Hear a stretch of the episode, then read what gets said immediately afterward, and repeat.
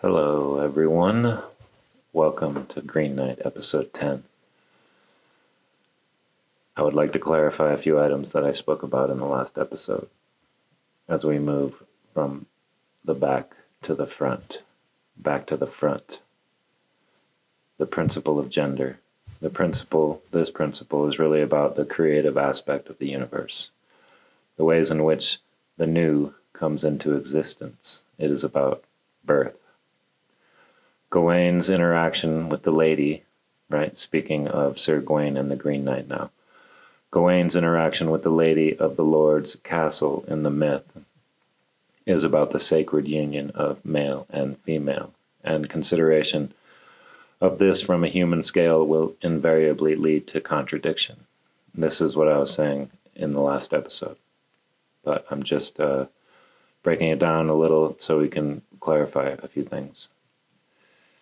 Meaning that in an adherence to a human code, there will be circumstances in which that code will break down. This is the this is most readily apparent in the interactions of human males and females. But it is a general occurrence in any human code that eventually there will be no way to proceed and still adhere to its tenets. It is just extremely visible when considering sex and reproduction in the human sphere. However, there is more to this. The act of creation includes creativity, which is a quality that we humans possess. The union of male and female is required in creation. We can see this demonstrated in every aspect of nature, including the universe's creation of itself. The human mind, as I have discussed in, early, in an earlier episode, is composed of two halves one exhibiting male characteristics and the other female. Human creativity, if it is to be adopted by nature, by the universe, and not just fade away, requires the alchemical union of both male and female in the mind, a balance between the two components. In the myth, we have the Lord of the Castle, obviously representing the left brain, the male side, and the lady, the right. If one is to be creative and in a way that is in harmony and accordance with the universe, one must be operating in balance. This is the significance of the green sash that the lady of the castle gifts to Gawain. The female aspect is intuition, intuition and reception of information to guide action that does not come from the intellect, which is the male side this object in the myth is the symbol of invulnerability, the green sash. Be open to the delivery from the divine feminine, and you will be safe. Adherence to the notion that one's action is solely the result of individual will is subject to nature's balancing response. So, the alchemical union of male and female is to give universal credence to one's creative efforts. The sacred union is the proverbial middle way, the fulcrum, the still point, and results in individual access to the ever present origin spoken of in 8 and 9 of this podcast. The alchemical union, the ever present origin operating with a causal intent, is a small target, but it can be honed in on by relinquishing control. Use the force, Luke. When connected to brainwave detection machinery, we can practice this. And we can see that when we let go, theta waves emerge. And when we hang on, we fluctuate to, back to beta and are all over the map. This is the purpose of meditation, right? Does that make sense?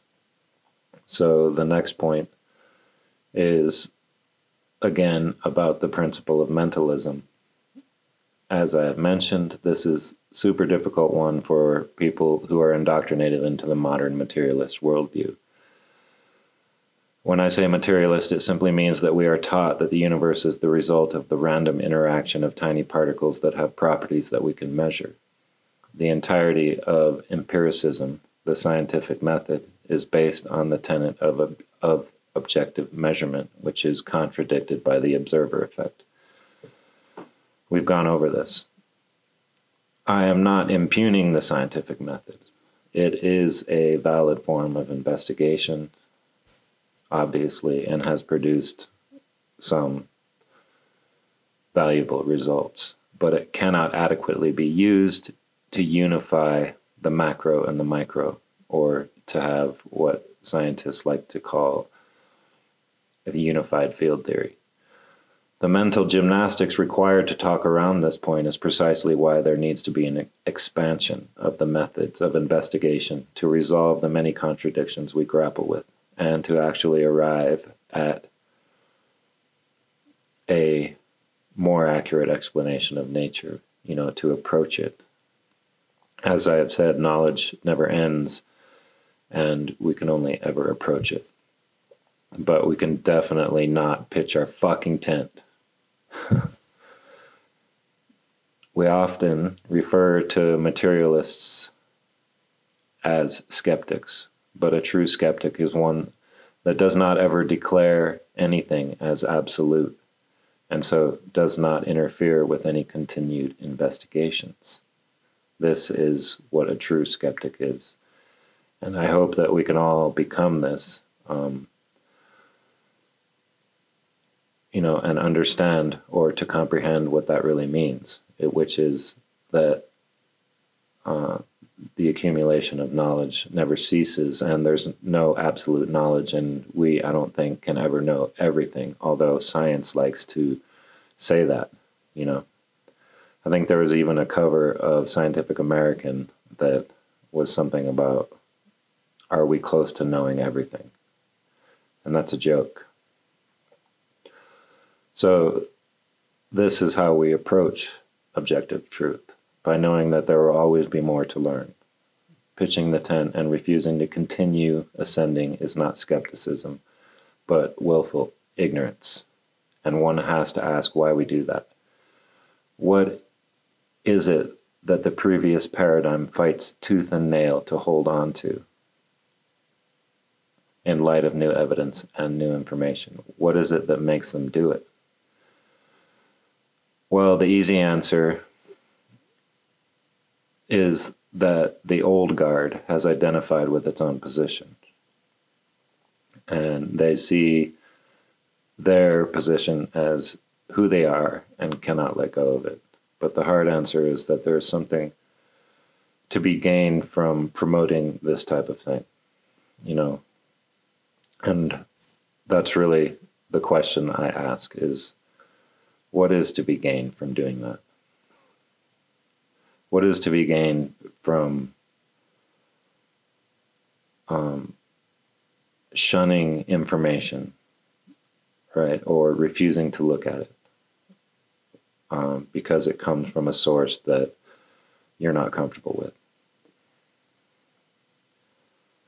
This is what I want to talk about in this episode. Episode, you know, in a way, right? You're going to find that you'd be like, oh my God, this is way more hardcore than just what he was talking about in the beginning.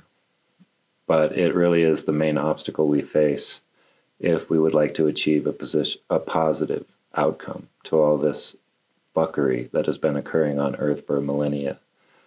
Yes, it's not just right now that I am referring to, or even some decades ago, right? This pattern, this continuous, perpetual Groundhog Day that we are experiencing has been going on for thousands of years. Wrap your head around that as we continue.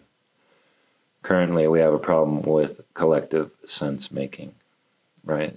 So we are so divided and in tribes that we can't collectively make sense of anything, and that is purposeful. What do I mean by collective sense making? Well, it's the consensus, the majority viewpoint, really, um, the dominant narrative, the sheer quantity of information and specifically conflicting information makes it super tricky to navigate.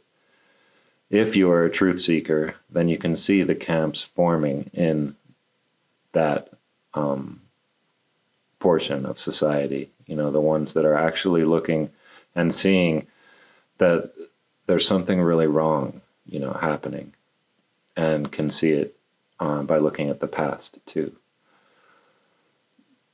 But um, the camps, you know, the different tribes within that movement, this causes a clouding of the issue. And it's an injection of noise that makes it difficult um, to hone in or to approach the truth. But we can zoom out so we can see the larger patterns. It is the macro view. If you are new to this kind of information, then oh my God, I am so happy you are here because there is absolutely no way you can make sense of any anything with the information being blasted at you from the mainstream. So please stick around because we fucking need you. We need everyone. All of us together. Previously, I was speaking of the mistake we made as a race, the human race. And I basically said that it was technology in the last episode. But this isn't the entire picture. And I've been dancing around this issue for uh, a long time. You know, through the whole podcast, really, I've just kind of been um, ghosting it. And I was not taking my own advice because it was really to not scare anyone off, you know, in the beginning. But I know most of the people that listen to this are already aware of most of what I'm talking about. But there's, I think, um, a bit of information that could, you know, tip the scales in a deeper comprehension, which is what I'm um, driving at, what I'm going for. I can no longer dance around this part of the problem because it needs to be highlighted so that we can move forward towards a positive outcome together. And I'm not referring to resistance. See, I'm still dancing around it. I'm avoiding saying outright what it is, but don't worry, I'll get to it. But I need to say some stuff in order to prepare the ground, so to speak. All right. The evidence of a technologically advanced race of humans existing at a time in the very distant past exists. The standard model of human development or evolution or the study of the continued growth of civilization does not acknowledge the evidence of an advanced civilization on Earth previous to our own and previous to a certain uh, time. But if we actually credit the evidence available, we know that it is possible that an advanced civilization existed and was operating at a very high level.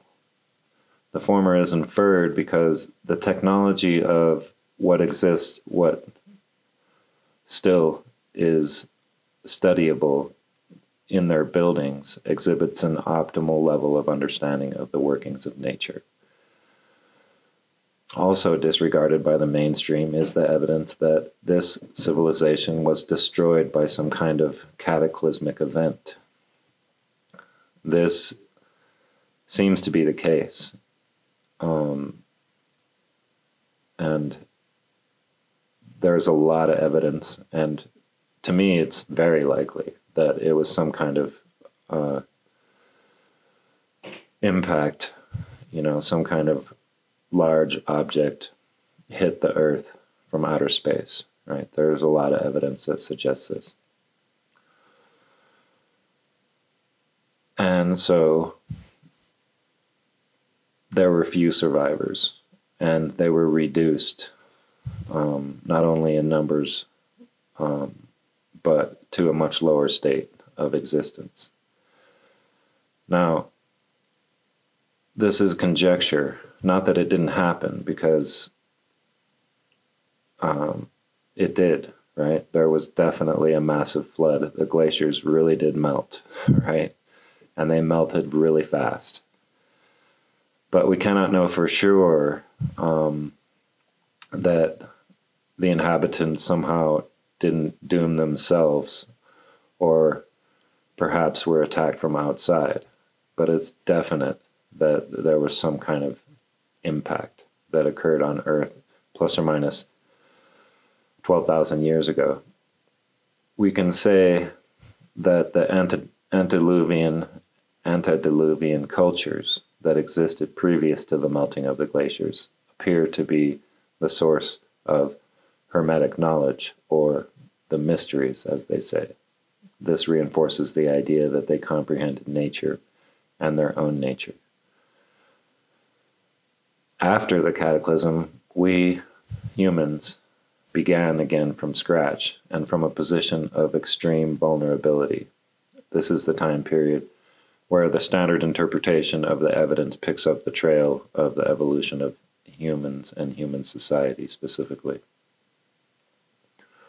The development of technology seems to be a natural choice under the circumstances existing after the flood. Intense vulnerability creates the conditions that promote a keen sense of value identification with regards to survival. The irony is, this beginning, though the origin of our current te- technological advancement, can be thought of as the fall of man. Because, in comparison to the previous cultures, it is the bottom level. Um, of existence of a being capable of abstract thought. The process that is required to develop technology, the evaluation of the environment, and the inten- intentional manipulation of it leads invariably to innovation as the original products created become part of the environment and thus subject again to evaluation and modification by individuals. I was talking about this, I think, in episode seven. The inclusion of humans into this evaluation was an inevitability, right? Because also humans are in the environment. And of course, what I'm referring to here is the human use of other humans. And this is the actual critical event. This is the actual mistake. Not necessarily technology, though it is part of it.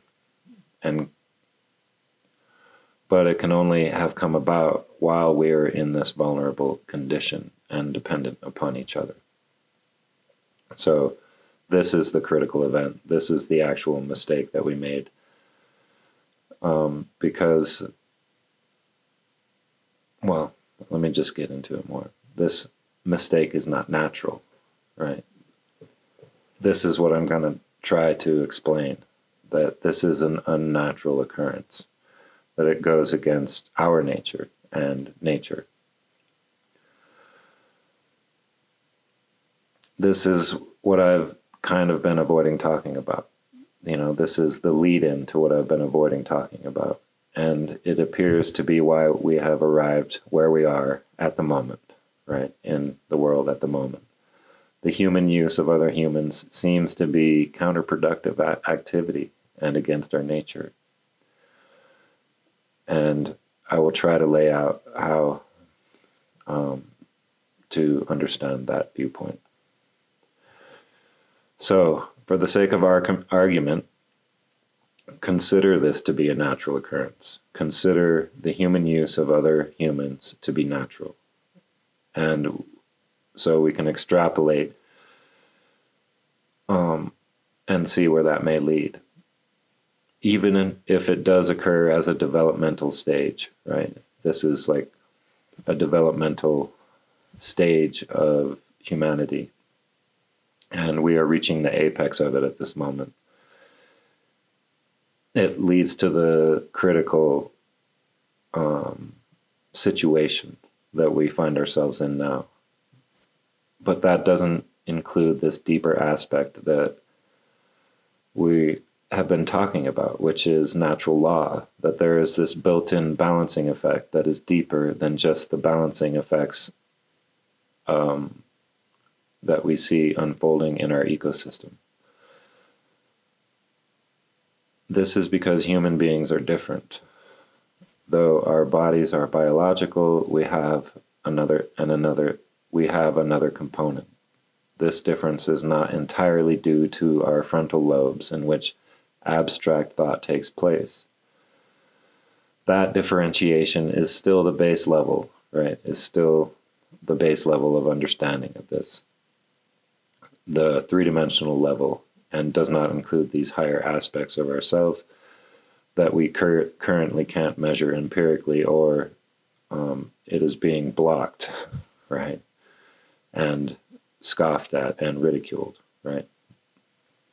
The nature of being human includes a higher level that isn't necessarily visible to our physical senses, not to everyone, but it can be experienced. And we know this to be true. And I was discussing this before. By looking at tribal cultures, we can see that the development of technology will level off as people again become in tune. Um, there is a sense perception that is greater, right? That the vulnerability has worn off, right? Um, the sense perception, such as we see um, with the Australian Aboriginal people, this sense perception lessens the pressure for innovation on the exterior. Technology reaches an apex at the tribal level. That's what it seems right?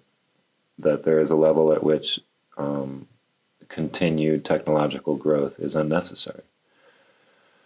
So, what then drives this runaway chain reaction of technological growth that I was speaking of in the last episode? it's not just the minds of humans, you know, continually wanting to be valuable and create more value. There's something more going on here.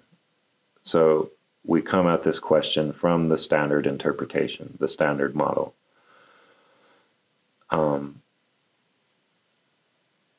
we can come at it from the standard interpretation, and we can do that here for the sake of argument. But I'm going to take it a step further, right? I'm just kind of getting you ready for that, right?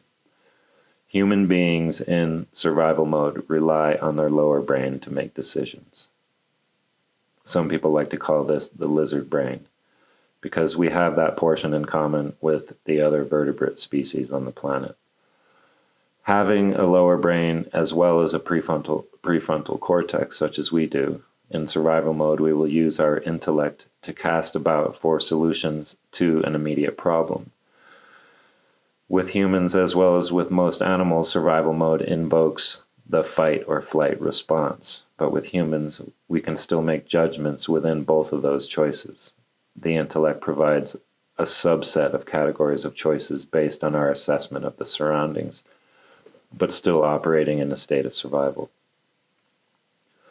However, human beings already had the faculties of mind in place to operate at a higher level.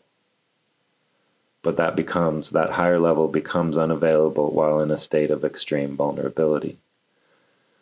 This state bypasses our higher functions of mind that should work in conjunction with the intellect. And so we have the intellect making decisions based on the input from the lower brain, the lizard brain, as it were. And I think this can be thought of as cunning. Keep in mind that this is a thought experiment, right? that it's a logical consideration of what might have happened based on our knowledge. So it considers this thought experiment considers the likelihood of things happening on average over a long period. And again, with the standard model of consideration of these things, it is not that one single incident launched it all, although it had to start somewhere but that the choice of humans to use other humans happened enough for it to become a thing. When it did, it perpetuated the state of vulnerability. By reaching a tipping point, humans adopted this way of being. Right?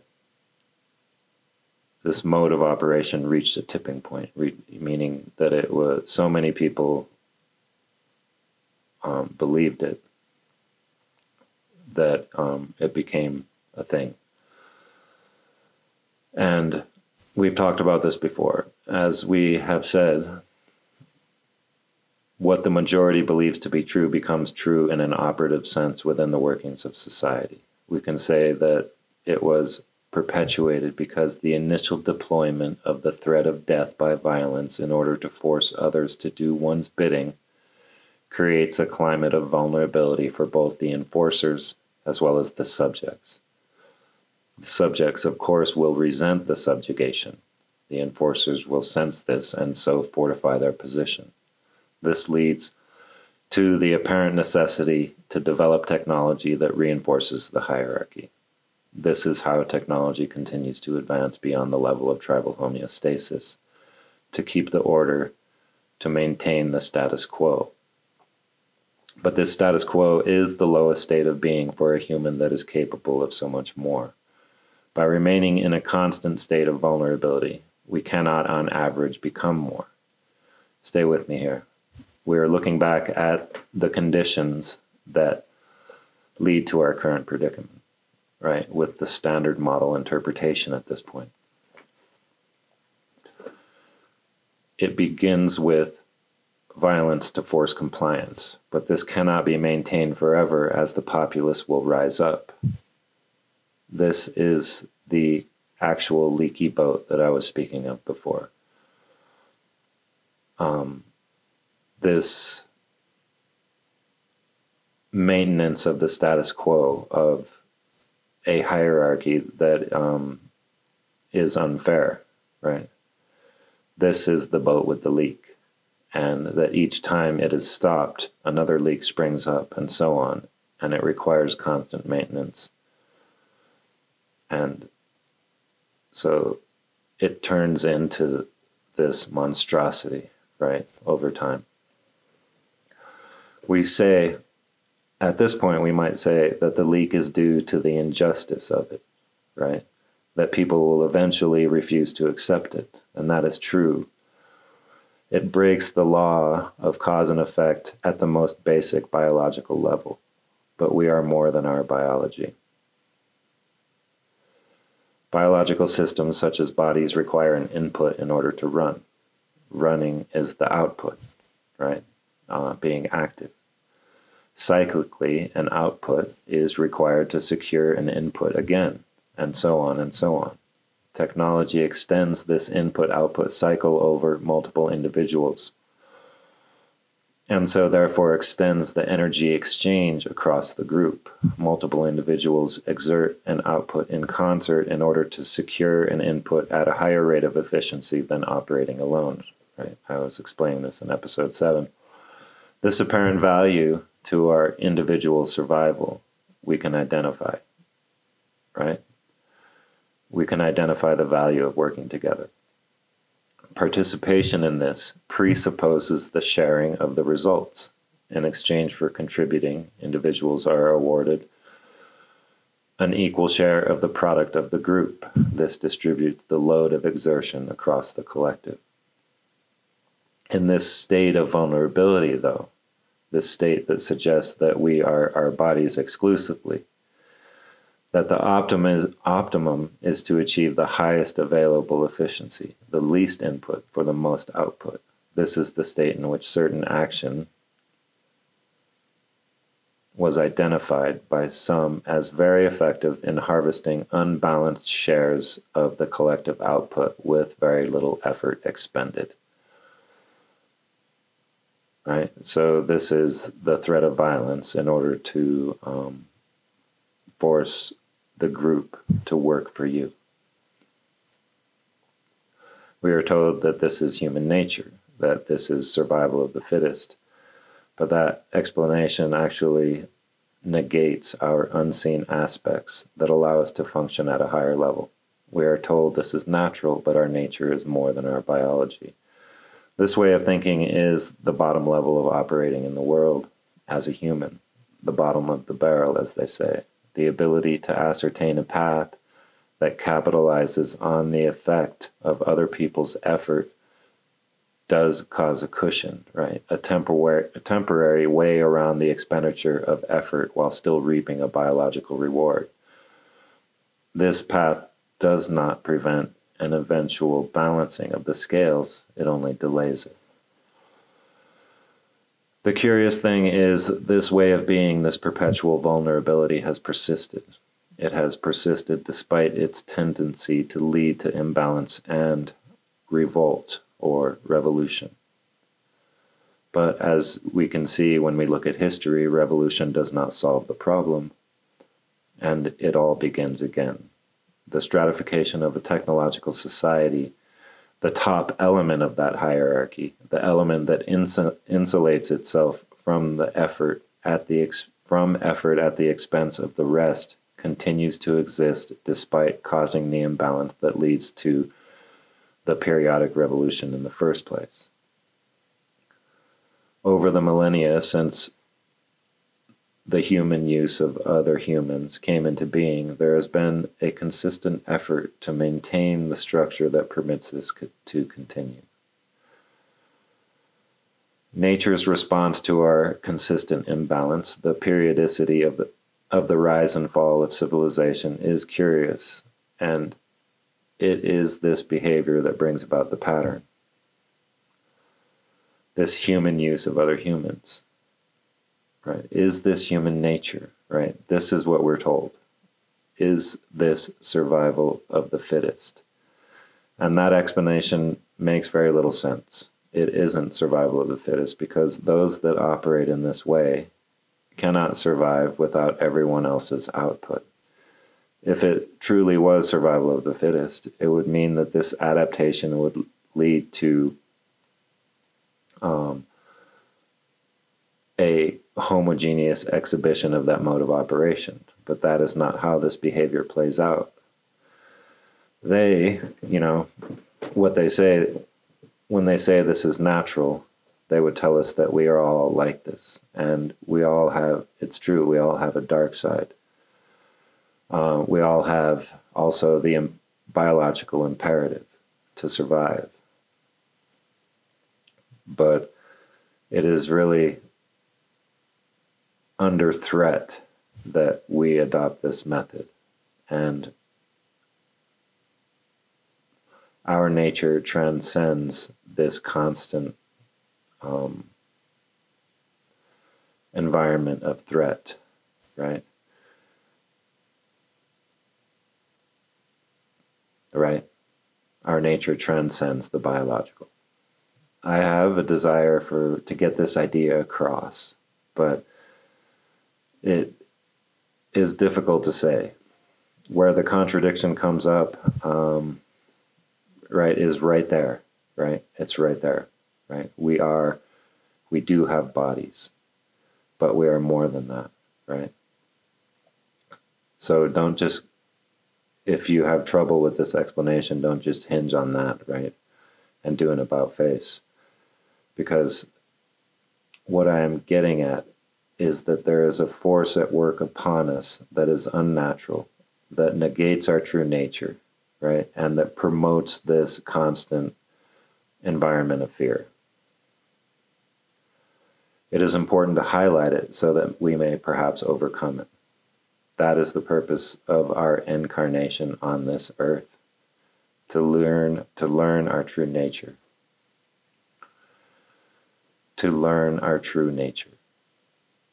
My analysis up to this point has been entirely within the materialist framework, the standard model, that our nature is to take any opportunity to improve our own individual prospects, any opportunity, including the subjugation of others.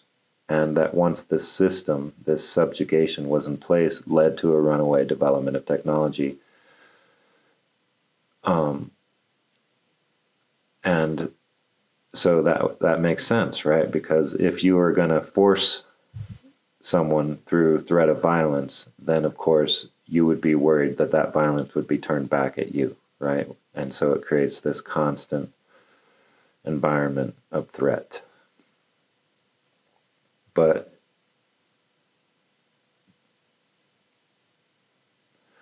so there is a force acting on us that would maintain that structure that leads to where we are today because within this materialist worldview is the idea that this structure, this human use of other humans, right, would lead to two different types of people, right? If you take that view, right, then um, it would lead to two different types of people the ones that are the rulers and the ones that are not, the ones that control everything and the ones that exist within the system, trying to be the best that they can despite having a portion of their output stolen from them some would balk at this representation, saying that, oh, this sounds like conspiracy theory, but it fits within the mainstream worldview, that it is in our nature to create such a structure. So you can't have it both ways. You can't say that the system is not rigged and also say that it is in our nature to rig the system. Right? so the materialist uh, approach to this to say that it is like evolution, right? That is um, survival of the fittest and all that shit. Um, and I'm not saying evolution doesn't occur. I'm just saying there's some definitely missing pieces into the whole thing. And if you really read um, Darwin's book, right? He talks about all this uh, interdependency of nature too, not just that everything is trying to kill everything else, right? And if you just look around, you can see that. Um, the whole cherry picking of Darwin's um, uh, research um, is to apply it to this kind of social Darwinism that supports this um, this kind of way of being that I'm discussing. So it's an incomplete analysis because it, it is solely reliant on the idea that we are driven only by our biological imperative. I am arguing for something that there is evidence for, but that so I'm using this. Uh, sorry, backing up a little bit. So I'm using their logic to try to disprove what they say, right? Because there's a contradiction and it doesn't make sense. So, and it doesn't tell, tell the entire story. If that was the whole story, then the historical record, the written record, and also the record stored in the ground in the form of archaeological evidence would not have anomalies, right? if that were the whole story, then the historical record would be an incremental incremental unfolding towards what we have now, right? Like a slow climb, right? But instead, what we see in the record is a massive jump to this type of existence from the hunter gatherer mode of operation, right? This type of existence that I was um, talking about in the previous paragraphs what we would expect to see with that viewpoint is a gradual implementation of the ways of being that are indicative of civilization. That the first civilizations would not have all the features of modern society in place at the get go. And even with the introduction of radical innovations such as animal husbandry and the domestication of plants, would that would not immediately give rise to the existence of lawyers and accountants, which is what we have in Sumeria. What we see in the record is that out of nowhere we have a civilization that has all of this stuff in place at the moment of its creation. There is no evidence beforehand showing a transition to a development of certain aspects of civilized life. It simply springs into existence fully formed with a writing system, a base 12 numerical system, algebra, various technologies that have no predecessor, such as complex irrigation systems, a court system, and monarchs. I uh, began my college career majoring in paleoanthropology. Uh, I was and I still am fascinated by human origins, obviously. We learned that you know, in the classes, we learned that the domestication of plants occurred in the Fertile Crescent, which is the Middle East. And this is the civilization of Sumer, the Sumerians. And while I was learning this, it seemed odd to me, right? But you accept it as the idea of a technology such as farming being so radical, such a big change from nomadic lifestyle to a sedentary lifestyle, that all of these things, you know, all of these features of um, a civilized culture had to exist in order for it to function properly. I mean, that's kind of the workaround that you do to accept it, and then you kind of forget about it. You know, you're like, ah, yeah, um, they invented farming in the Fertile Crescent. Now let's move on. There's all this talk, right, um, of the midden heap, uh, the trash pile, um, being the source of the beginning of our understanding of the concept of farming, right? So we continually threw out our trash over the seasons in the garbage heap, and we would notice that new plants would spring up from the pile in the spring. And so we got ideas. There is no suggestion of how we transition to having a grain, right, that comes from a grass that um, has no real um, nutritional value, right, as it is naturally. But we get this grain and it's fucking just there. And it's so heavily modified that it creates these fat little protein and uh, starch seeds um, that it is possible to plant in large quali- quantities and harvest it and store it for later use right? I can talk about this for a while, but there really is not an, enough evidence to bring us across the gap from a midden heap harvest to a large scale farming effort that can feed thousands. There would have to have been something that left a trail, right, to that eventuality. But there just simply isn't. Uh, it appears out of nowhere. And I'm sure some of y'all would say, wait a minute, I know, you know, it's like, no, no, no, no, no. Um, you don't get a grass to turn into wheat, right, without there any, being any evidence of it happening, right, over time, right? It just shows up. So there's no real evidence to suggest otherwise, that somehow there was an incremental approach to the development of civilization and that and what we find when we look at these civilizations, these first civilizations such as Sumer, what we find is that they are their most advanced. They are at their most advanced state in the beginning, right? In at the start, and they deteriorate over time. And this is perhaps the best evidence for what I'm saying.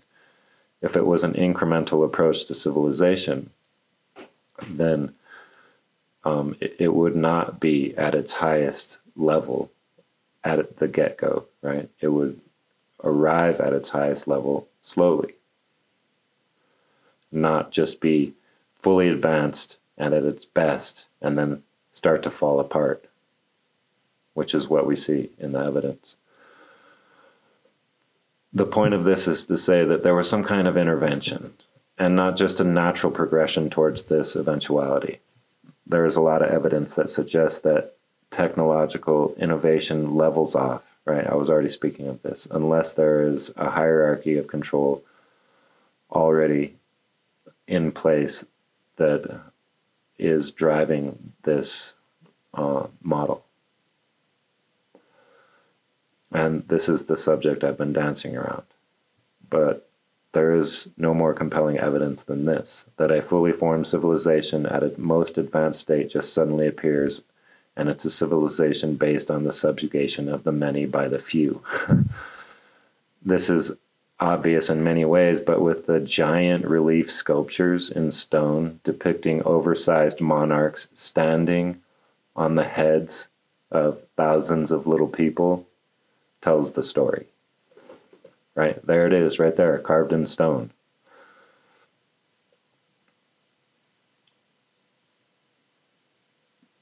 To reiterate, it is the human use of other humans, or to put it in a more general sense, the subjugation of the general population by the few that drives the continued development of technology. And this occurrence is not natural because it requires constant reinforcement to make sure that it continues. This system was put into place at a specific time in our past when we were reeling from the effects of a cosmic impact on the surface of the earth. And so we were extremely vulnerable. And this vulnerable state um, made us available to be captured into a false construct of reality. There. I fucking said it. So there are one of three things that put us in this position, right? If it is natural, right, if it occurs naturally, as I have been breaking down for the sake of argument, it goes against the makeup of the human's biological system, right? Nature did not design our bodies to feed off of a living host of others that are of the same build. We are not designed to be parasites on ourselves. but if this is, right, a later ad- adaptation, if it was some kind of mutation that occurred when we started to create technology, then it still doesn't lead to where we are today. If it occurred naturally, then there was a point in time when it started, and since it requires the few to control the many, or the re- the rest could not have survived. Um, since it requires the few to control the many, um, the um, this new type of person, right, that is created, could not have survived more than one or two generations of revolt or revolution. There just wouldn't be the insulation in place to allow um, the way that way of thinking to continue, or that way of being, or that parasitic nature, right? There wouldn't be a memory or anyone left to continue after revolution, right? Unless it already had an insulating effect in place. Um, it couldn't begin without a kind of robust staying power already in place. You guys follow? So, and again, for the sake of argument, if this is an adaptation, this parasitical mutation, right, it did persist. Um, it would pass on its mutation. If it did persist, it would pass on its mutation or genes to the next generation. And it does, you know, we know that it does because we can look around and see it happening, right? Um, this kind of human use of other humans, right? And when I say this, right, don't think that I'm saying that um, it's it's kind of you know I always say this on aggregate, right? It is an average, right, over time and it's not everyone, right? It's just an average. And so, just like in statistics, right, the dominant variables are the ones that win out. And that's what I'm saying that it is. So, this type of being, this way of being persists. Um, we would have to say then it had produced a type of living entity that was different from humans, right? As we were when this all began. And we know this can't be right because any human can be converted to this way of being. Whether then, now, or later, all that must be done to them is harm. Right? All that must be done to them is to make them feel that like everything is dangerous.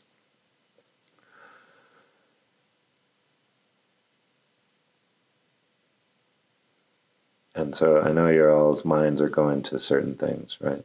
And it's not everyone. a difficult childhood doesn't turn you into a psycho, right? But we know that it can, for sure. And some childhoods are way more hardcore than others. The other explanation is something that I was referring to vaguely before, which is a kind of thought form, right? So the first explanation that is some kind of natural adaptation. The other one is that um, it is some kind of uh, thought form that becomes prevalent in within the population, uh, a viewpoint of the world that takes on a life of its own. And the word for this is egregore. Egregore. It's a thought form that persists. Uh, and this is a likely candidate, but it still has the same problem as the natural um, idea, the natural adaptation of this kind of behavior, which is to say that um, a thought form requires humans to exist, right? And it cannot make plans and it cannot have a memory, right? Either, right? So it has its part to play in all of this because an egregore is a real thing, yeah? Um, and it is related to what we've already been talking about about how um, a way uh, a worldview can reach a tipping point and kind of become its own entity outside, but still riding on the minds of humans. So, but in the beginning, at the origin, right, a thought form cannot plan for the future, right? It cannot um, um, that it cannot plan for a future in a way that allows the first occurrences not to die out right away because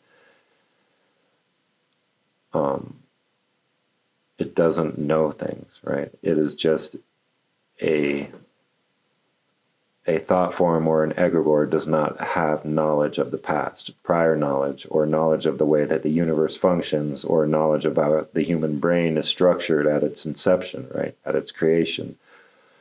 Um, it is a it is a kind of tipping point in the human mind, in the collective consciousness that requires a period of time to reach that point. And again, an egregore is a real thing, right? It's a thought form that kind of takes on a life of its own. But it can have been the cause of the perpetual um, occurrence of the human use of other humans because it can only come into existence after a critical portion of the people believes it, right? Thinks it. So, although it plays a part, it's not the thing, right? It is kind of used to drive the thing after, but it cannot be the cause of it. And neither can a natural um, um, a natural adaptation to uh, a scary life, right? And to um, turn to using other people in order to ensure uh, your own survival. Right. And so those two things are kind of related the natural adaptation and the thought form because they um, are require a kind of tipping point in order to get the momentum to keep going. But they could not have survived the beginning. right? It needs an insulation in the beginning. So the third explanation can take a couple of different forms. And this explanation is the one that makes the most sense, even though it's the most radical, right? So there was some kind of external intervention, right? And that was the initial setup in the first place. And then it keeps going century after century. One thing that supports this is what I've already been explaining is the sudden appearance of city states in the Middle East, where before there was no such thing and no indication of such a thing coming to be.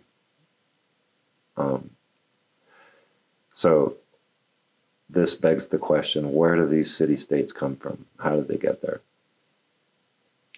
Uh, if you are unfamiliar with this uh, line of uh, research, I guess you could say. I mean, I've been into it for a long ass time, but I don't know as much as some people um, who are a lot younger than me, but who have done, uh, who have gone after this hard. And one of them is a guy named Matthew Lacroix, L A C R O I X, Matt Lacroix. Uh, he studies uh, the Sumerians and um, the clay tablets specifically, what was written on them in depth. Uh, he provides a translation of the documents, right, the clay tablets, and his research is readily available and accessible. And there have been guys who, who were into this before, right? Zecharia Sitchin, and they've just been flogged in the in this in the uh, court of public opinion, right? Um, called crazy and shit. But I mean, this shit is written in clay, man. You know, and you can talk about the uh, translations and say, "Oh, that's not what they're saying," but they had fucking pictures. You know, you can't deny a picture. Oh, you that's not the solar system.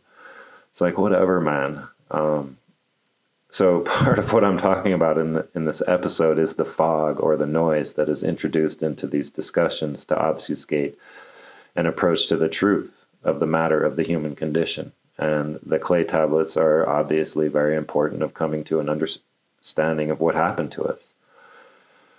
Right? I mean, there's thousands of years of history written down on that, that those things. And um, why would um, the National Museum in our in Baghdad be completely looted and all of the tablets that were there stolen? Like, what are they trying to hide?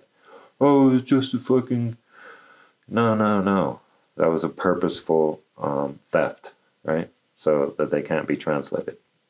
Um, some of the right. So Zecharia Sitchin and a few other guys, and uh, but Matthew Lacroix uh, goes after it, right? And he's really good and very intelligent. So look him up watch his videos, listen to his recordings, and read his book, and you can get up to speed on all of this Sumerian shit. And if you haven't already found him, right? I'm just saying. I'm sure some of you follow him because he's a badass. Um, so, the translation of the Sumerian clay tablets tells the story of basically what you would find in a science fiction novel, right? It gives their origin story and how they ended up coming here. In addition, it lays out where they come from. And my understanding is is that it's not another star system, but a planet that periodically comes flying through the inner solar system and then heads back out into you know the deep dark um, on a highly elliptical or- orbit. It's all very interesting and fascinating. But uh, so it's not really important to what I'm talking about. because the who, it really isn't that important, nor the how. It's just that it is happening, right? That something is happening to us, that something's being done to us by all appearances. Um, all the details about what has been done, how it's been done, what kind of a world we live on, whether it's flat or whether it's a realm. All of the different conspiracies and the difference of opinion about them are not relevant to how we navigate the situation, right? It's interesting and it's helpful and it brings people in, right? But I've been looking at this, you know, for over like up to 30 years now, like since I just graduated from high school, right? And so I've already done all that, right? Now it's time to say, what do we do about it, right? And it takes away from our personal growth, right? Keep searching, right? And if you're new to this, go ahead and do it. But don't get involved and don't fucking say anything is absolute, like especially flat earth, right? You're just inviting fucking attack. you know, and that's a, you know it's another thing about this simulation. If it's flat earth it's a simulation and it's built for us right? And the universe is as big as it seems to be. It is virtual right? Because we're spiritual beings right? We have bodies. Um, there are avatars. But um, that we live under a dome um, right? This is just taking you away from what you need to be focusing on. Um, so, anyway, moving on. I'm not even sure what's happening can be stopped, you know? I think it can be.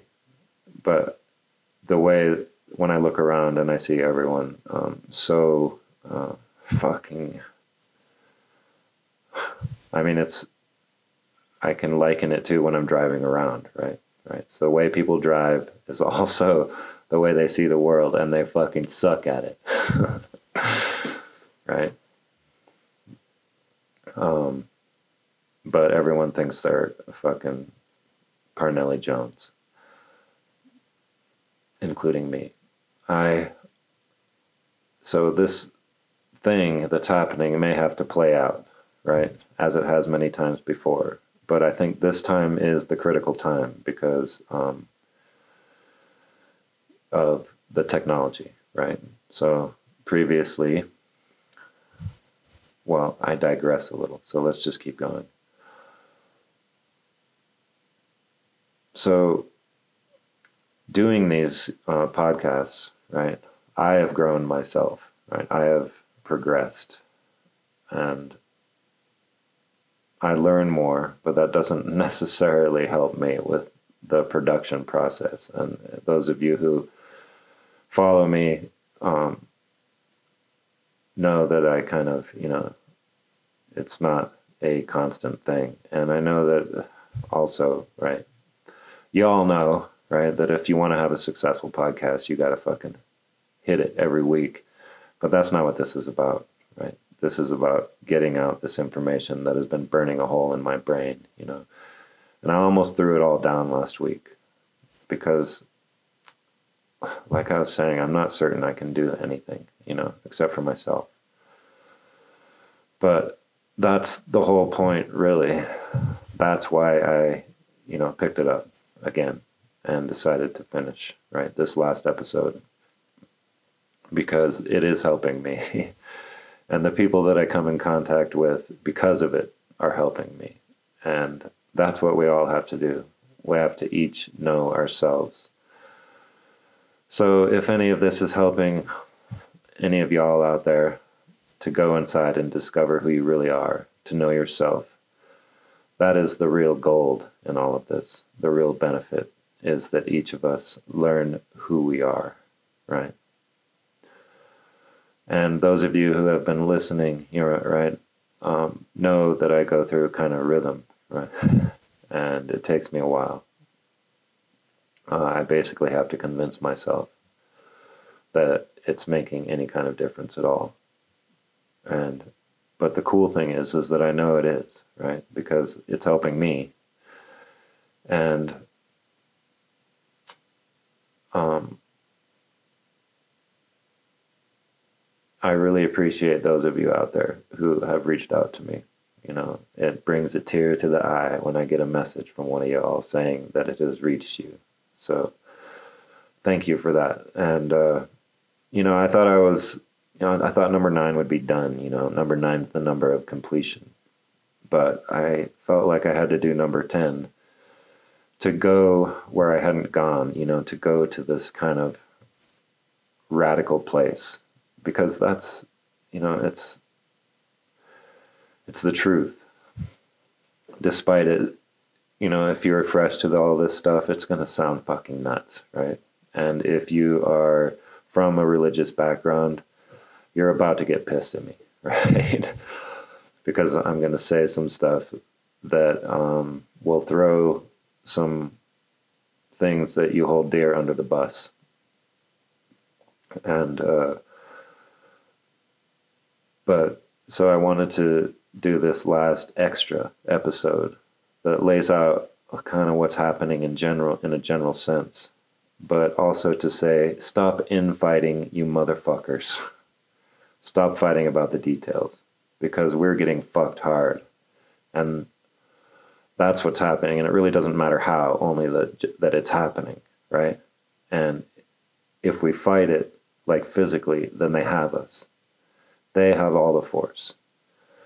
The only way to ensure that we don't get put into this digital cage, this uh, panopticon, is to recognize our own power and the power that we have together, not to fight, but to say no.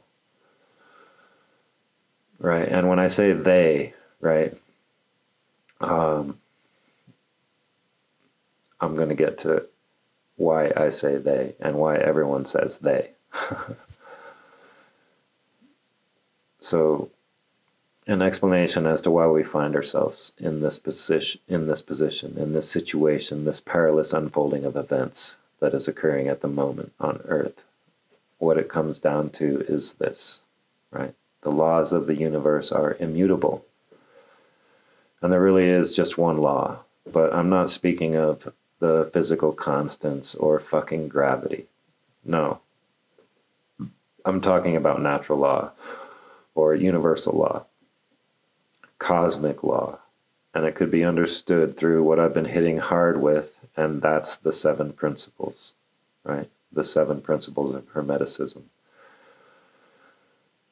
Um, so the first principle is the principle of mentalism, and we've talked about it a lot, right? And you have to, this has to be the thing, right? This is really the law, right? That can't be broken, right? That the universe, um, well, so that's the main thing, right? All of the other principles are to allow you to navigate this place that we find ourselves in. And the law of cause and effect is the real meat of that matter, of that part of it. What I've been saying is, is that if you want to make something lasting in this universe, you have to give up thinking that it's you, because there is no you, there is only the all. There is no way to get around the law, and this is the law, right? And it's the law with the capital L. but there is something, right, trying to circumvent the law. Whether it's an alien race or what the Gnostics refer to as the archons or fallen angels or ascended masters who have gone to the dark side, it doesn't matter because it's happening and it's been happening for thousands of years. But why? Right? I hold on to the idea that the earth was once a better place. And that's why I had to say all this, right? That it was better once and we can make it that way again. Previously, I was speaking of technology and how we can learn to operate it in a way that would allow us to continue to be something new in the universe, right? Um, there's all these articles out there, right? And the universe is big and it's real, right? I mean, it's as big as it appears to be, right? Um, there's a lot of stuff out there, right? And it doesn't mean it's not virtual, right? But uh, the there was an article that just I saw pop today, and it was saying that uh, there's there's probably it's very likely that there are thousands of dead civilizations in the Milky Way, right? And that would be taking the view, right? And it, I think that's possible, right? Because there are other civilizations maybe that got this same parasite that we have and perished because of it, right? What I'm saying is, is that we can shed this fucking thing, right? And um, we can make it through it. So, in our vulnerable state after the after the glaciers melted, um, and they melted in a matter of weeks, right? Uh, we were susceptible to infection, and it may sound crazy, but it makes sense. The universe includes many dimensions, and the law is the same in all of them because it's all one creation. The price that is to be paid for claiming singular identity, right? For claiming a separate self from the all can be shunted, right? There's a price to be paid for it. It can be shunted by getting other beings to pay it for you, this is the position we found ourselves in, and we were made an offer, right? All those thousands of years ago, and we accepted it. The Gnostics talked about this. Their view was as is stated in the Hermetic Mysteries that the Creator is everything, in everything, that the universe is a mind having a dream, and so is not separate from it, right? The Creator is not separate from the creation, it is the creation, and neither are we separate because we are in the creation, right? The illusion is is that we are something other than the one. There are those, right, who cannot abide this, right? From one there are many, and there are some in the many that cannot abide this, cannot abide the dream. But the law is built in, not in order to force some kind of humility, right? That's a human um, idea, a construct. But because that is simply what it is, there is no way around it. The law will thwart any attempt to create a singular separate intent. So they, when I say they, right, it is they who cannot abide the dream, right? They cannot abide that they are not it, the thing, right? They cannot abide that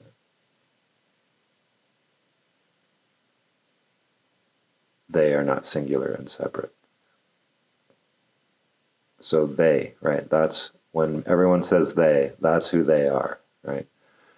They are those who cannot abide the dream.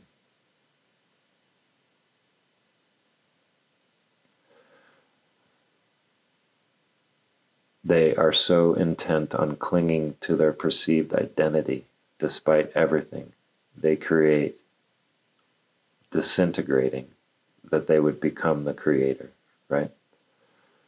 That's what they want to do. They would create their own dream that they control within the dream. The Sumerians, or uh, yeah, the Sumerians were the beginning of this attempt to do that here on Earth, right? And it is post apocalyptic situation, and then they come in and save the day, right? And offer all of this shit for us. But then we get enslaved. Um, I'm not super into the notion that uh, we weren't already badass, right? We had just forgotten it because we had been nearly fucking destroyed right? So I'm not of this notion. And I would have to talk to Matt LaCroix about this. Like maybe I'll bring him on for an interview on the Green Knight to talk about how um, the Atlantis and the Lemurians and all of them, um, uh, what's the connection, right, to the Anunnaki, right, to Enki and Enlil, Enlil right? But so for me, um, we had been s- smashed on the head and lost our memory, and then we got exploited. Um, something happened, and we were vulnerable. So, but all of that is mostly irrelevant because um, uh, it's what's happening, right? And the explanation that I'm giving is I'm simply raising a flag in the tumult, like, hello, right? right? Come on, y'all. Fucking, I mean, you can't even say wake up, you know? It's like, I'll just say put on the glasses, even though they're all wearing blinders, right? It's an inversion. Fucking get fucking the glasses, right? They live, right? Put them on and look around. Um, I'll give you the glasses so you can fucking see. Even though I know a lot of y'all don't know what's fucking going on. But I wanted to say it in a certain way because this is the fucking nitty gritty. You know, this is it.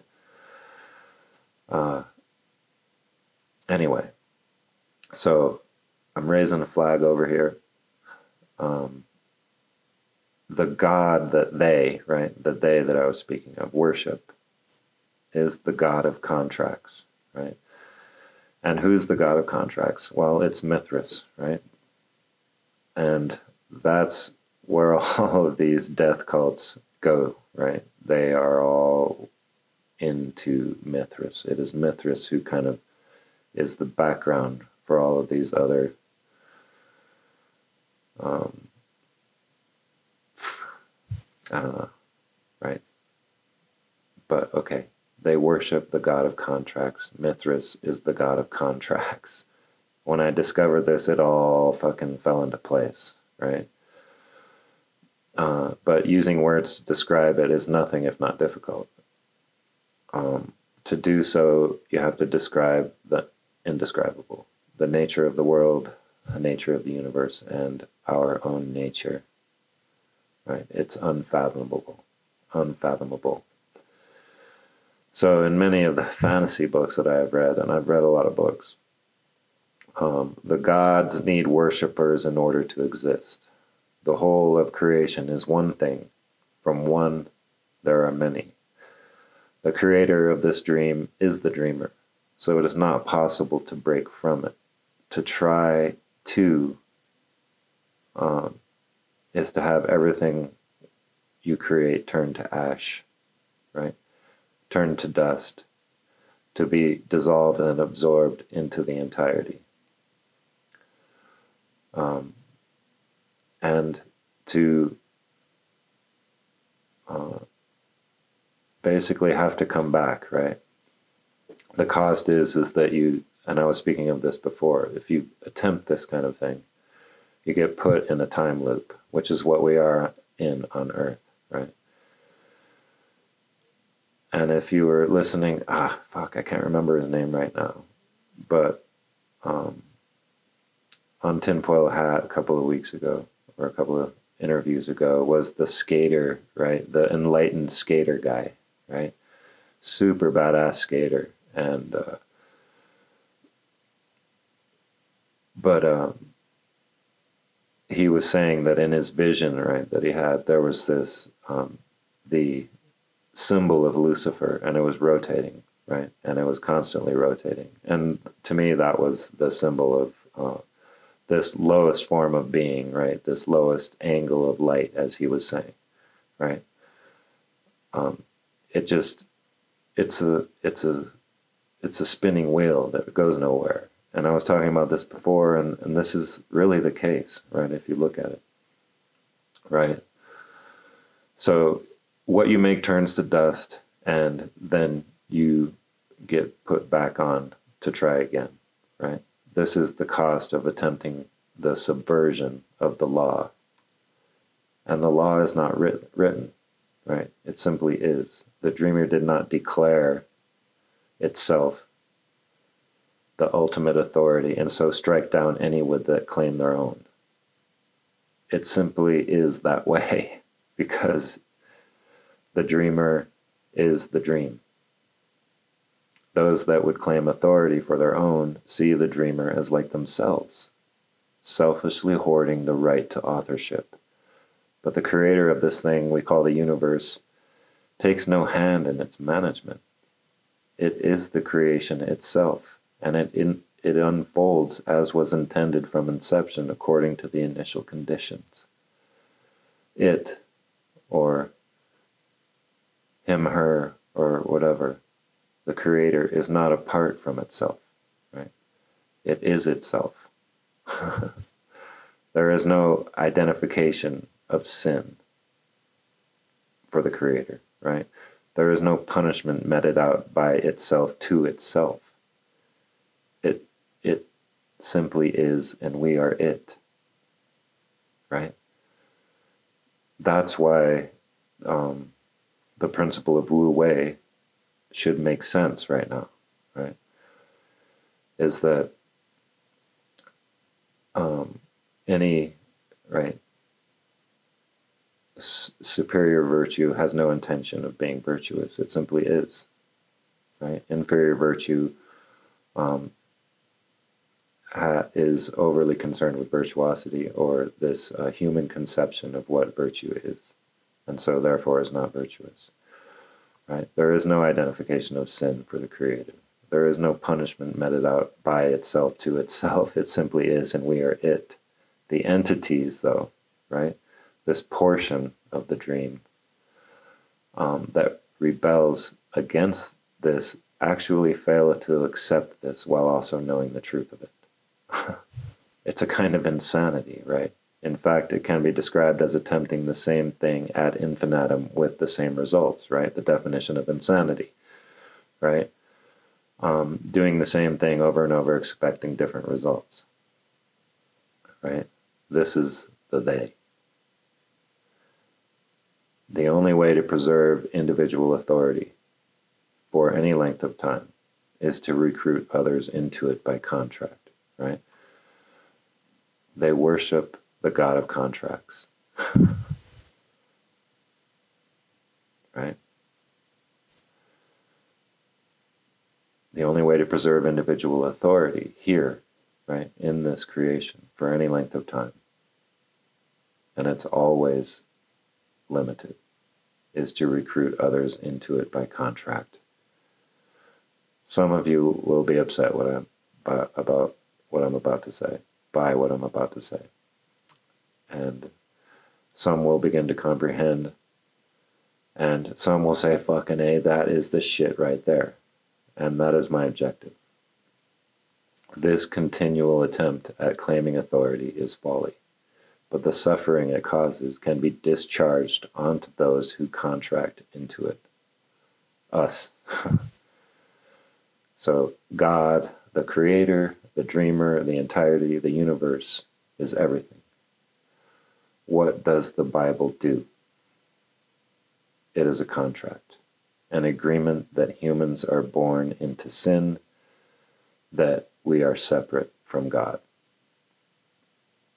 Knowledge of good and evil is a claim on authority. If we agree to that, we have contracted into a separation from creation, a separation from the divine. Right? Are you following, you guys? To say that we have knowledge, to agree to that that declaration that we have the knowledge of good and evil is to claim an authority, and that breaks the law, which is unbreakable. And so we get put into, right? This is why, this is what I think, right? This is how the wheel of karma started, right? This is the reincarnation cycle, right? we have no claim on authority. If we agree that we have knowledge of good and evil, we are putting a claim. We are claiming authority. Right? And we are saying that we are separate from the creation. And we cannot be because it's impossible. Because we are the creation. Do you see how that's a mind fuck?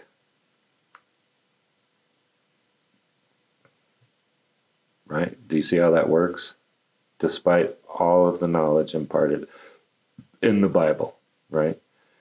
It is negated and poisoned by the agreement that we are separate from the creation. It's a clever reversal, right? But it's a contract. To contract into this, we agree to shoulder the destruction that it invites. The periodic collapse of civilization on Earth is indicative of this. The entities that orchestrated the contract know the law, and they understand that since it's against nature, that the construct will fail eventually. Right? This is what we see, right? They built up Sumeria.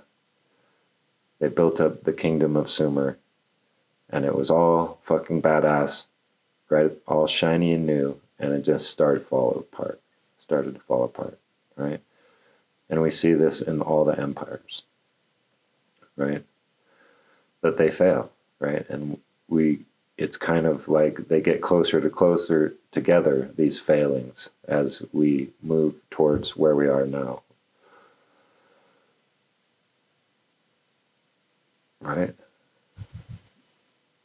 The contract creates an illusion within the illusion, a dream within the dream, right? So when the Gnostics were saying that it's a simulation, like that's the interpretation now that we like to say, but really it's just um, uh, this alchemical bell that we're trapped in is because we agreed to the bullshit, right?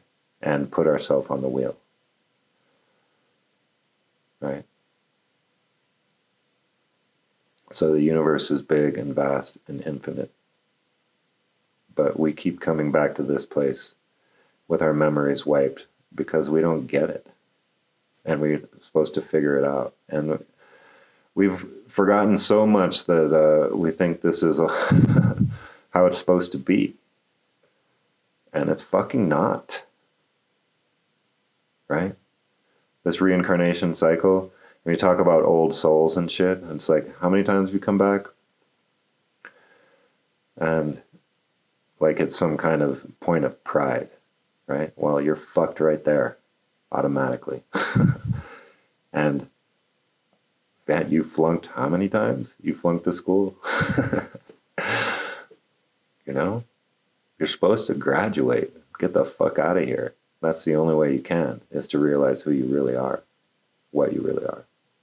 Right? Know thyself. The contract is an illusion within the illusion. The universe is virtual.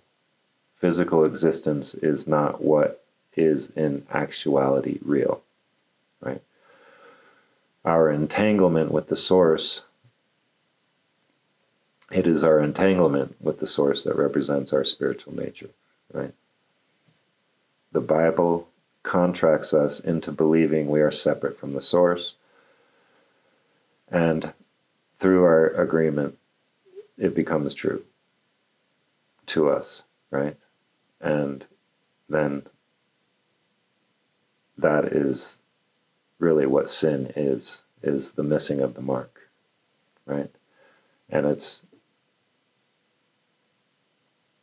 a narrow target but i think it's possible to hit and to hit over and over and over right until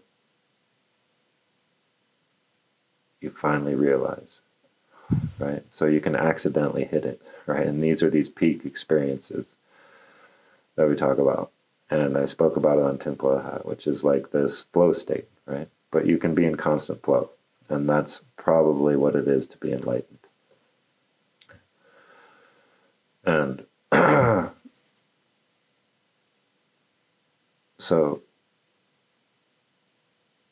it is not possible, really, for us to be separate right? But if we believe it, then we get slapped down, we pay the price.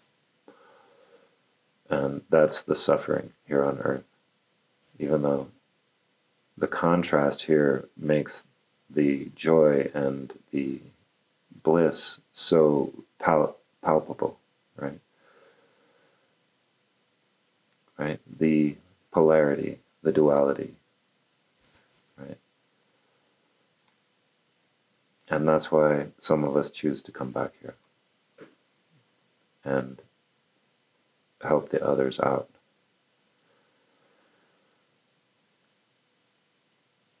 I think that we could have the new earth, right? And even though it would be awesome, it doesn't mean that we wouldn't realize it was awesome because we wouldn't have contrast.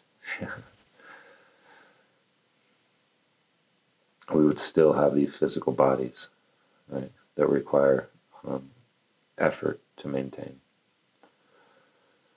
So it's not possible to be separated from the source. The source is all things, and we are of the source. Physicality is virtual, not in the sense that there is software, right? that can be updated, such as with the idea of a simulation, right? But that the true nature of spirit, it's the truth that our true nature is spirit, right? Um, the ethereal, uh, etheric, that our bodies are merely a vehicle for that spirit, an avatar, the contract breaks down because of the impossibility of separation. So it requires re upping periodically over time, a doubling down. Everything that is done to us to get us to agree that we are separate, right? Everything that is done to us is to get us to, to agree that we are separate, that we are only a biological construct, and that our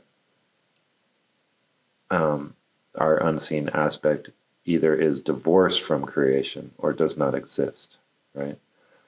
So the first contract was the Bible, and that divorced us from uh, creation, right? Even though you could be religious, it still said that the, you cannot be divine, right? That you have no access to the divine, and to say so is sacrilege, right? Well, that's not what the Gnostics were saying. Um, and the other is this um, enlightenment, uh, the enlightenment, right? The Renaissance, uh, the pressing of the idea of the mechanical nature of the universe as a clock, right? This is empirical science, and this is where we find ourselves now. And you know, I love to hate Sam Harris because I think he is an agent for this kind of thing, right? he says that we're just meat sacks, right? But go ahead and meditate. I think I would slap that fucker down. I would not hesitate. He's a little punk ass bitch. But anyway, so yeah, I'm not supposed to do that, right? But fuck, that dude irritates me.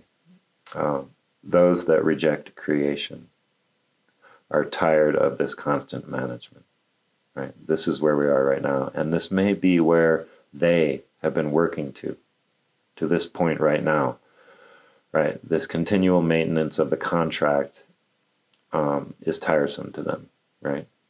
And so they've been working towards this place where we are, a more stable construct, right? Um, because the technology exists now, right? All this talk of simulation, that it is like we, li- we live in a simulation, right, is predictive programming, right? It's to prepare our minds for an artificial simulation, right? Not a divine virtual simulation. To prepare us for the possibility that it, of it, to prepare us for the possibility of it, a simulation, right? So we've all been thinking the world is real and all, you know, for all these years. And now the idea of a simulation, right, uh, puts it in our minds that it's possible. And that is what they are building now, right? If we agree to it, right, if we re up on this contract, if we sign the contract, we will be put inside a world within a world that is entirely managed by artificial intelligence. This is the singularity that they speak of. And it's no accident that the word is congruent with singular authority, right? And this is against nature. This is a separation, right? And this is the only way they can do it. And they need fucking followers, right? They need the contractees. They need us to sign up for this, or there's nothing, right? They would set up a construct within the dream so that they could become the authority this is the goal, right, that they have. And my mind, right, tells me that this would be a mistake. and we should probably avoid this fucking shit. Okay? And if you're one of my friends or family who uh, buys into all the fucking bullshit, right? You're the ones that I'm upset with. right? Because I love you guys, right? We grew up together. Um, what the fuck, man? Don't sign up for this shit. And stop telling me uh, that my words are dangerous, right? You're the dangerous one. You're the one who's paving the road, right? You um, you want to be good so bad, but that's virtuosity, right? Not virtue. So fucking pull your head out. Um, this is why I even deigned to put this on record, so that more of us would turn away from this offer to refuse it. They cannot force us because without our agreement, it is them who are subject to the law, and they know this. They know that they have no jurisdiction over us, as we are divine beings. However, if they get us to accept the offer, we will be caged, and the damage that it will be incurred will be ours to take. So, how do we avoid this? First thing is simple know that they have no power over you, they have no power over us. That refusal of the offer is all that is required, and they can't force us to do it. All that we must do is refu- refuse the offer in mass, because for this to continue, our compliance is necessary. We do not use the system to resist the system because that is an endorsement of the system. We do not fight them because that is also an endorsement of the system. And we stop arguing over the details of the many ways we are being caged and have been caged. We say no, and then we go about our businesses of living as free divine beings. First, we say no altogether. No. Try saying it. No. Then, with the recognition that no one has any authority over any other, we begin to create with the alchemical union of sacred gender so that our creations are in alignment with the law. What form will this take? We are who we are now after having been abused for so long, right? we start from where we are, and that includes our tools. We use our tools to allow the free and equal exchange of energy between each of us. This is the decentralization of the medium of exchange. Right? If you don't know what I'm talking about, it's fucking money.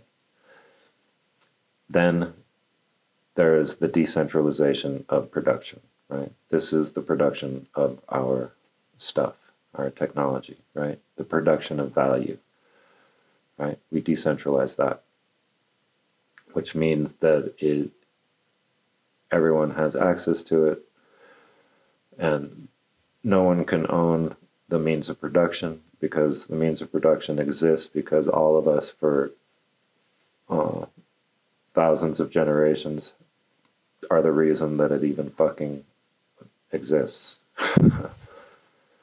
right? And those of you who um, are all fucking got your panties in a bunch about um, socialism, right? Because that's what the left is trying to do. And it's like, fuck that, man. Uh, you don't have to not own your shit, but we all own the means of production. Get that through your head, okay?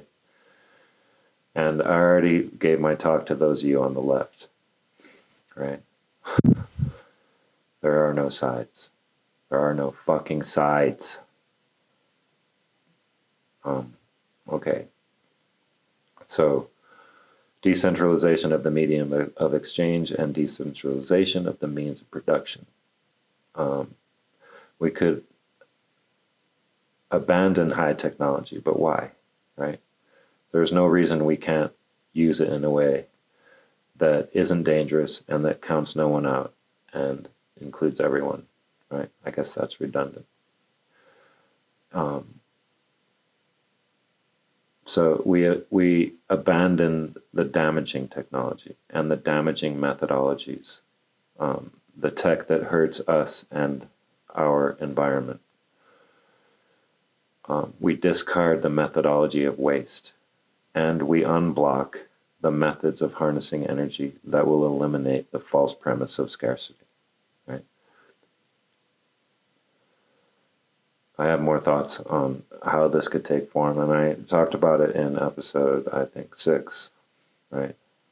So if you want to hear more about that, right, we have the technology to decentralize all of this shit.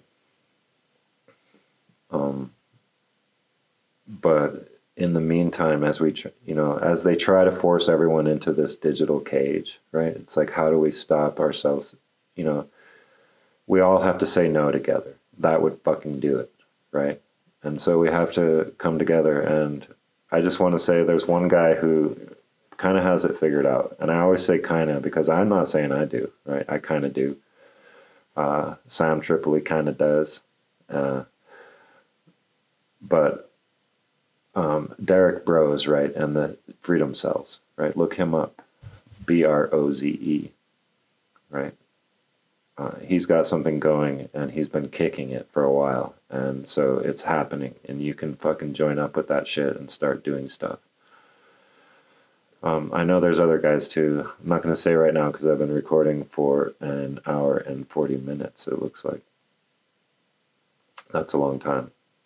Um, seek out the like minded and to begin to build the free exchange that we require as humans because uh, we need each other. But I just wanted to say one last thing. You know, it's like if we can make this place better and we can keep our technology, right, uh, and make it work, man, wouldn't that be fucking badass? you know? Just think about how that could be, right? There's so many things that could be so fucking awesome, right? Um, all right. So I love y'all. Stay tuned for more regular output. Um, it's going to be different and perhaps more fun and definitely less preachy. so, Green Knight out. Peace.